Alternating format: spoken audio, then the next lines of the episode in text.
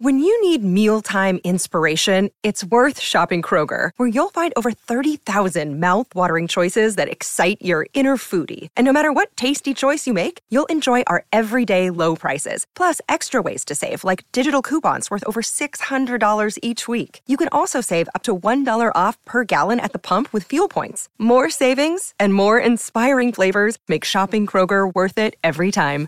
Kroger, fresh for everyone. Fuel restrictions apply. It is Ryan here, and I have a question for you. What do you do when you win? Like, are you a fist pumper? A woohooer, a hand clapper, a high fiver. I kind of like the high five, but if you want to hone in on those winning moves, check out Chumba Casino. At ChumbaCasino.com, choose from hundreds of social casino style games for your chance to redeem serious cash prizes. There are new game releases weekly, plus free daily bonuses. So don't wait. Start having the most fun ever at ChumbaCasino.com. No purchase necessary. Group. Void were prohibited by law. See terms and conditions. 18 plus. Wanda Manning is 58, and she's lived in East Carroll Parish in Louisiana for her entire life. We are in the northeastern part of the state. Uh, we pressed against the levee, and on the other side of the levee is the Mississippi River. It's a small rural place, mostly agricultural, on land that was once used for cotton plantations. About 7,200 people live there now, more than a third of them below the poverty line. And the opportunities to work or even shop are dwindling. We're down to uh, a couple of like one family's dollar store, one dollar general. We're not a very big community at all. There are three public schools in the parish. A parish is the Louisiana equivalent of a county. And Wanda taught there for almost 33 years. During the pandemic, when school went remote, she noticed that one of her fifth grade students, a boy named Nathan, was struggling to stay connected to the Google Classroom. He would be in one moment, out the next moment, and then uh, he kept saying, It's not my fault, it's not my fault. When Wanda reached out to Nathan's mom, she found out why. The family could only connect to the internet with dial up. And my heart dropped. Oh, I thought dial up was a thing of the past. In 2022, who used dial up? That's that was my thought. So I promised her son that I would do everything within my power to make sure that they have good, sustainable internet in that area out there. So Wanda became an organizer with a group called Delta Interfaith to try to bring broadband internet to the parish, a place where less than half the households have it. This summer, it looked like her group had succeeded. They found a rural company willing to provide fast internet. Louisiana's governor announced money to help. Residents were thrilled. But then, at the last minute, a billion dollar internet service provider, Sparklight, threw a wrench in the deal. Now, Wanda and her community are locked in a David and Goliath fight to get fast internet.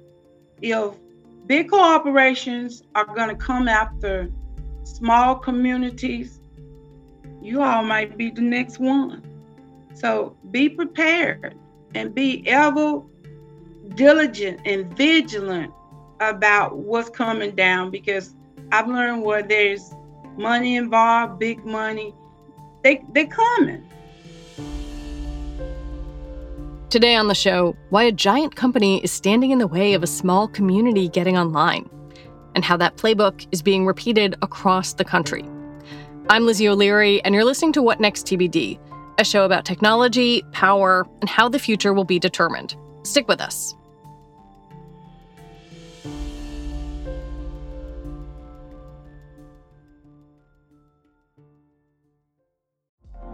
Apple Card is the perfect cashback rewards credit card.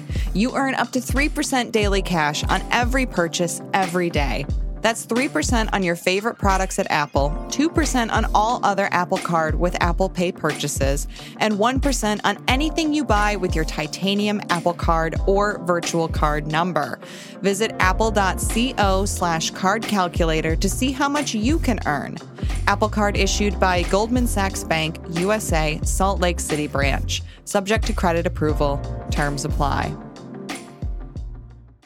Save big money when you start your next project today at Menards. Check out our great selection of garage and utility lighting options in stock, ready to take home today. We carry everything to help you illuminate whatever project you're working on. Shop garage and utility lighting products in store at your nearest Menards. You can also view all of our entire selection of lighting options today on menards.com. Save big money The internet service provider that Wanda and her fellow organizers found was called Conexon Connect. It agreed to provide the infrastructure for fast broadband in the parish. That infrastructure would be paid for with a $4 million grant from the Federal American Rescue Plan that the state was doling out. Governor John Bell Edwards came to town to announce the funding in July, and people were thrilled. Thank you, Mayor Bell. Yes, sir. It, it is good to be up here with all of you this morning. I've been looking forward to this day for a very, very long time. So are we. Um, and It seemed like it was all going to work out. But part of the process of allowing a new internet provider to come into an area is a period of time when an existing provider can lodge a protest, basically saying, hey, we already provide adequate service here. there was about a week left where these telecom companies could come in and try to stop the process and gum up the works. That's Issie Lapowsky, the chief correspondent for Protocol. She wrote about what happened in East Carroll Parish. But I think they really thought they were in the clear since they'd made it so long without anybody speaking up. And on the the last day of the, the protest window, in comes an incumbent saying, Hold up, not so fast. Sparklight protested the grant with the state's broadband authority, saying the money shouldn't go to East Carroll and Conexon. This protest from Sparklight, I think it's probably worth explaining why an ISP can file a protest. What is that exactly? This is money that's set aside for the most unserved or underserved areas of Louisiana. And we see these kinds of grants in states across the country. So the protest policy exists so that, you know, you don't have a bunch of people trying to get this money to serve a place that already has a thousand options to choose from, which is a Hmm. rarity in the United States where we have a lot of telecom monopolies. But uh, that's the the sort of best case scenario. That's the rationale behind these protests. Uh, I guess the cynic would say these protest periods exist because telecom companies have lobbied for them. Telecom companies have swooped in and said, you know, you're not going to give us a whole bunch of competition in our area. At least give us a chance to um, to have our say when you're going to give this kind of money out. Protests from an ISP to state regulators aren't that rare. In fact, Issie says they're quite common. But what made this one unique was that it came at the 11th hour. Residents felt like it wasn't made in good faith. what I was hearing from the the leaders in East Carroll, from the leaders at Delta Interfaith was they're just trying to gum up the works. They're just trying to delay us. You know, they had these seven months, and what they wait until the the very last day of the process. Um, they are just trying to hold things up. So I put it to Sparklight, said, you know, why did you wait? And they gave me an initial response saying oh you know we we after the award was granted we had 7 days and took us those full 7 days to do our analysis. And i said well what about the 7 months before that? You know january is when the application went in and july is when the award was granted. What about all that time? And they kind of hemmed and hawed and told me some stuff about oh we couldn't see the addresses that were supposed to be served uh, under this grant. Well, that doesn't turn out to be the case. I asked the state, and it turns out all those addresses were public. Long story short, after asking many, many times and going back to the drawing board with them, they told me that essentially they had technical issues on their end getting Hmm. access to the files that were submitted as part of the application. They say they couldn't get access to the mapping files and had to update their software. And I asked them to actually confirm that a billion dollar telecom company couldn't find a way to open a file over the course of seven months and seven days. And they told me that that is, that that's correct. I want to back up a little bit and and sort of explain the the protest process and, and what a company like Sparklight gets out of that, right? If they file a protest, are they saying, no, no, we can come in and we should get this grant money? They're not actually competing for the grant. They're saying we already serve or could serve this area. So they're not even having to say we already serve all 900 of these homes. They're saying that if if those 900 homes wanted uh, our service, we could provide it to them. Uh, so they don't necessarily have to prove that they already provide it to these people, but they have to prove that they could. And yet, residents in your story clearly have said that the internet options that they have are substandard. What are their options? They have the option of Sparklight, they have the option of AT&T, and when COVID hit, this is how desperate the community was. They really went out searching for another provider because these providers were not uh, were not adequate um, for the the needs that people had to be, you know, logged on to Zoom and doing virtual school and all of those things because they cost so much because they cost so much or because you know in some cases it's you know old slow you know one uh, one former school teacher in the area told me you know some folks are being asked to pay $140 for dial up wow. um so you know it's just not really feasible uh so they went out and they actually got some donations from uh from Starlink which is Elon Musk's uh, satellite internet and and they did donate a bunch of satellite internet for uh, for homes that had students on free and reduced lunch. And so that you know put a big dent in the problem temporarily at least as long as the donations last. Um, but it didn't address you know homes where school children didn't live but where folks were still really struggling to get connected while they were at home. Those people were almost utterly at the mercy of large isps like sparklight and whether or not the companies wanted to provide workable service to the area these companies have a lot of power, at least more power than a, a, small, poor, rural community is going to have, right? These are the companies that are lobbying state houses across the country, uh, not only for more preferable, you know, protest laws, but for a whole bunch of things, right? And so they have relationships, they have sway, they have they they have incumbency status. Luckily, there are some really um, smart people in East Carroll Parish who have kind of known what to do. They sent out these digital navigators to all of these homes in the area to conduct speed tests to say, look, we actually are not getting the service we need. We have the proof right here, and they submit hmm. it with the, with Conexon's application. So, um, but not every community knows to do that. Not every community has the resources to do that. I mean, it's definitely a David and Goliath thing, right? It's these these telecom companies have a lot of sway. I guess what I come back to in listening to this is really not understanding why Sparklight rejected multiple bids to improve internet service in the parish. And it doesn't want another company to come in and provide adequate internet. It's hard to understand. Well, I guess it's just corporate incentives, right? I mean, if a company doesn't have to provide better service, if it doesn't have to build out in an area, and if it doesn't see how that would necessarily serve their business or drive their profits, uh, then why would they? Right. So if they can successfully, because of a favorable protest policy in the state, stop a competitor uh, like Conexon from coming into this area because they can say, "Hey, we provide up to X amount of speed for for our service," uh, then then why would they? Campaigns like Sparklights may soon play out across the country. Congress set aside $42.5 billion in last year's bipartisan infrastructure law to bring broadband to unserved and underserved areas like East Carroll Parish, which means state regulators could help millions of underconnected Americans get online, unless these internet turf wars stop them.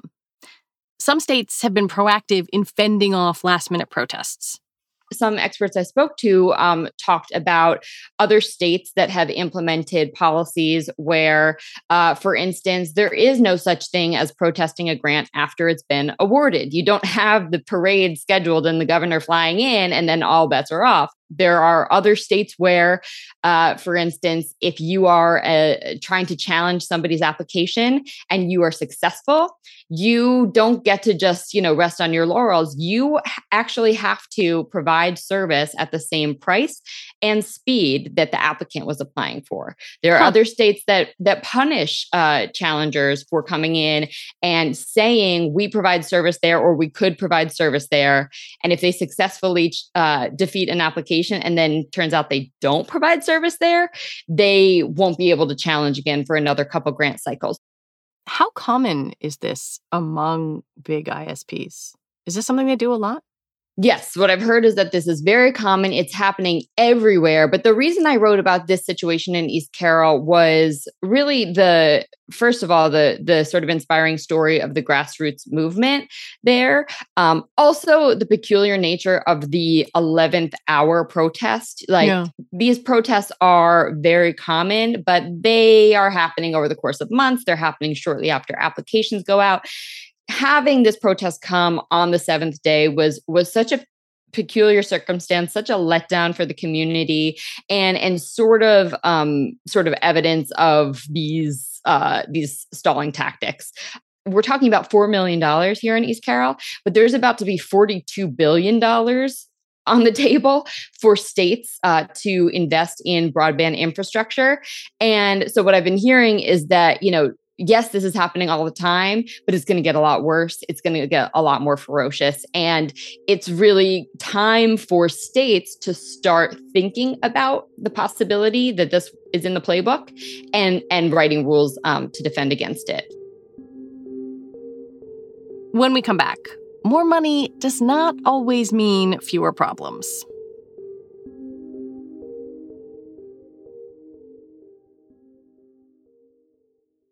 Hey everybody, it's Nilay. I've got some huge news. Decoder is moving to Mondays and Thursdays. We're adding a second episode to the show. On Mondays, we'll have our classic interviews with CEOs and other troublemakers. I think we're going to have to start having conversations about how do we pay those jobs that can't be done by AI. And on Thursdays, we'll be explaining big topics in the news with Verge reporters, experts, and other friends of the show. There's a new generation of people on the internet. Google search has always sucked for them. So, you know, there's no reason for them to be loyal. They can just go to TikTok. This is going to be really fun. I'm very excited about all this. So go subscribe wherever you get your podcasts now. Hi, this is Dahlia Lithwick, host of Slate's legal podcast, Amicus. If you're listening to this show, you might be interested in Amicus's live show that we're hosting in Washington, D.C. on Tuesday, May the 14th. My colleague, Mark Joseph Stern, and I will be talking to some amazing guests, including Sherrilyn Ifill and a sitting state Supreme Court justice all about how originalism, a relatively recently invented way of interpreting the Constitution, has taken over the Supreme Court and radically reshaped the law. It's been doctrinal rocket fuel for the conservative legal movement and facilitated the rolling back of abortion rights, the expansion of gun rights, and the obliteration of the separation of church and state. And as another wildly consequential Supreme Court term careers to its end, the court's originalists are on a tear. But there's something you can do about it, and we hope you'll join us in DC on May 14th to explore the possible pathways out of the current situation. Go to slate.com slash amicus live for tickets. There are a lot of East Carrolls across America. According to the Agriculture Department, 22% of rural Americans and almost 28% of Americans living in tribal lands don't have fast broadband. So we're talking about a fifth, a quarter of um, the population living in these rural areas. Um, then you have to think about not just rural areas that need better broadband, but urban areas that um, also don't have access to, you know, maybe the affordable options that they need, um, or uh, you know, are are just sort of as a as a function of redlining have never been offered um, the the sort of um, competitive pricing or speeds that you know wealthier um, areas are. I think one of the things or a narrative that is sometimes put forward when we think about the digital divide is it's just a thing that happened. And whoops this is how it is.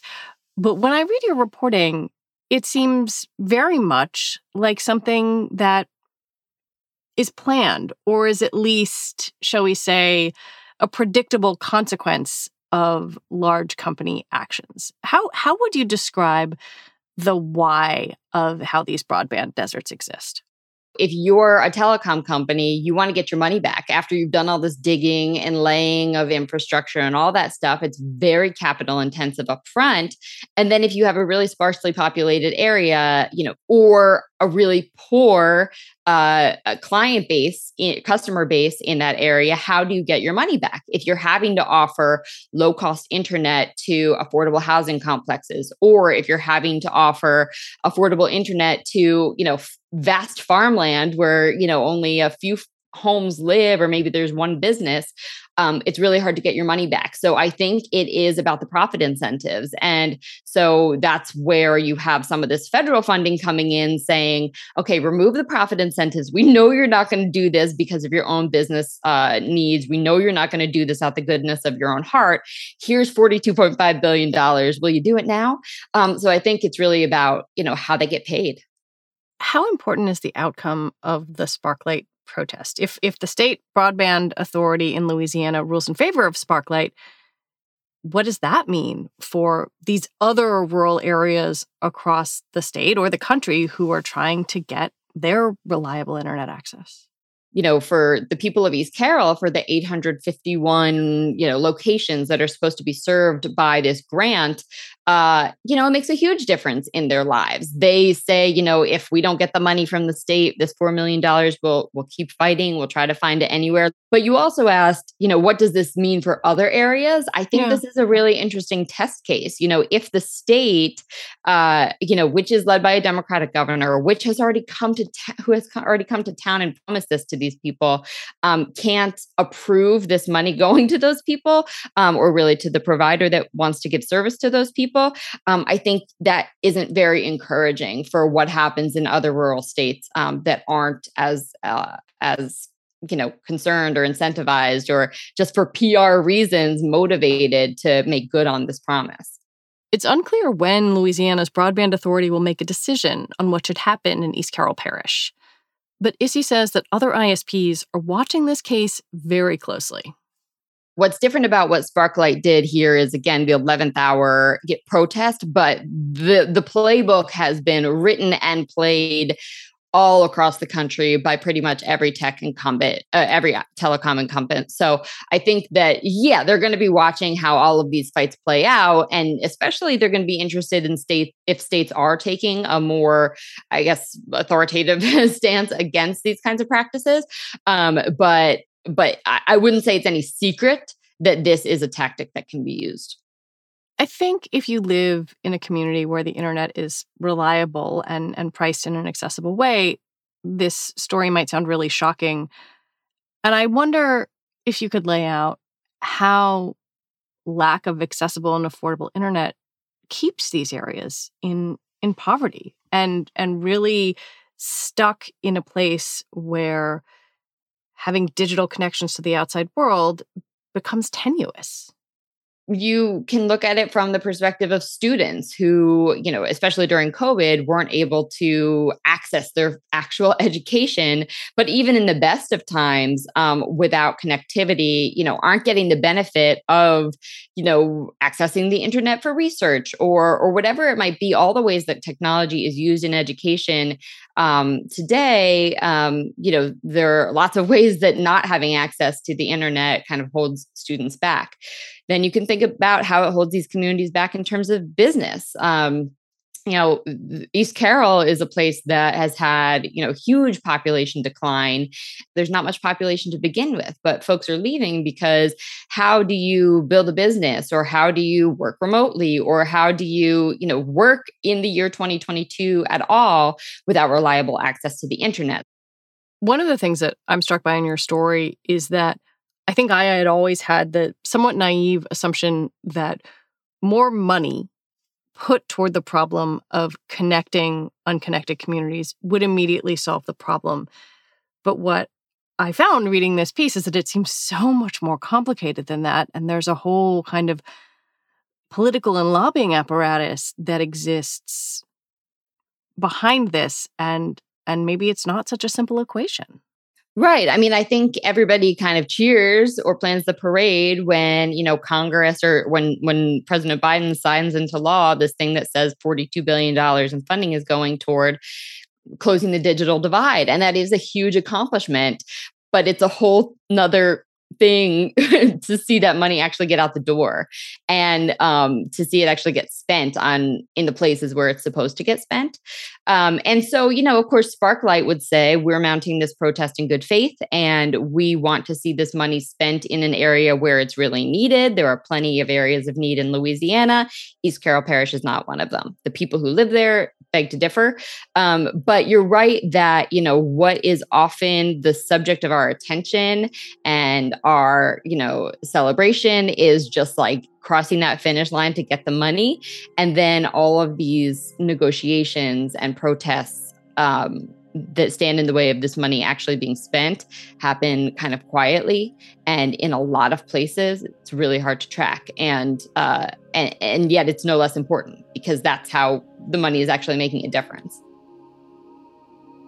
Issie Lapowsky, thank you so much for talking with me. Thank you. Issie Lapowsky is the chief correspondent at Protocol. And that is it for our show today.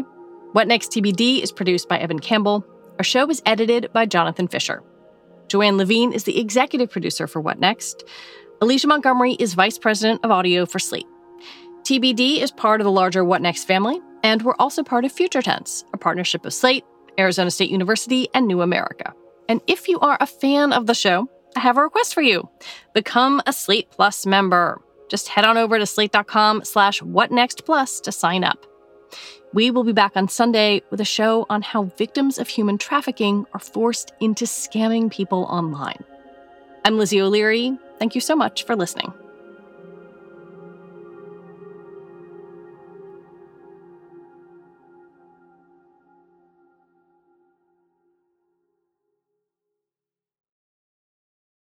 Without the ones like you, who work tirelessly to keep things running, everything would suddenly stop. Hospitals, factories, schools, and power plants, they all depend on you. No matter the weather, emergency, or time of day, you're the ones who get it done. At Grainger, we're here for you with professional grade industrial supplies. Count on real time product availability and fast delivery. Call click grainger.com or just stop by. Grainger for the ones who get it done.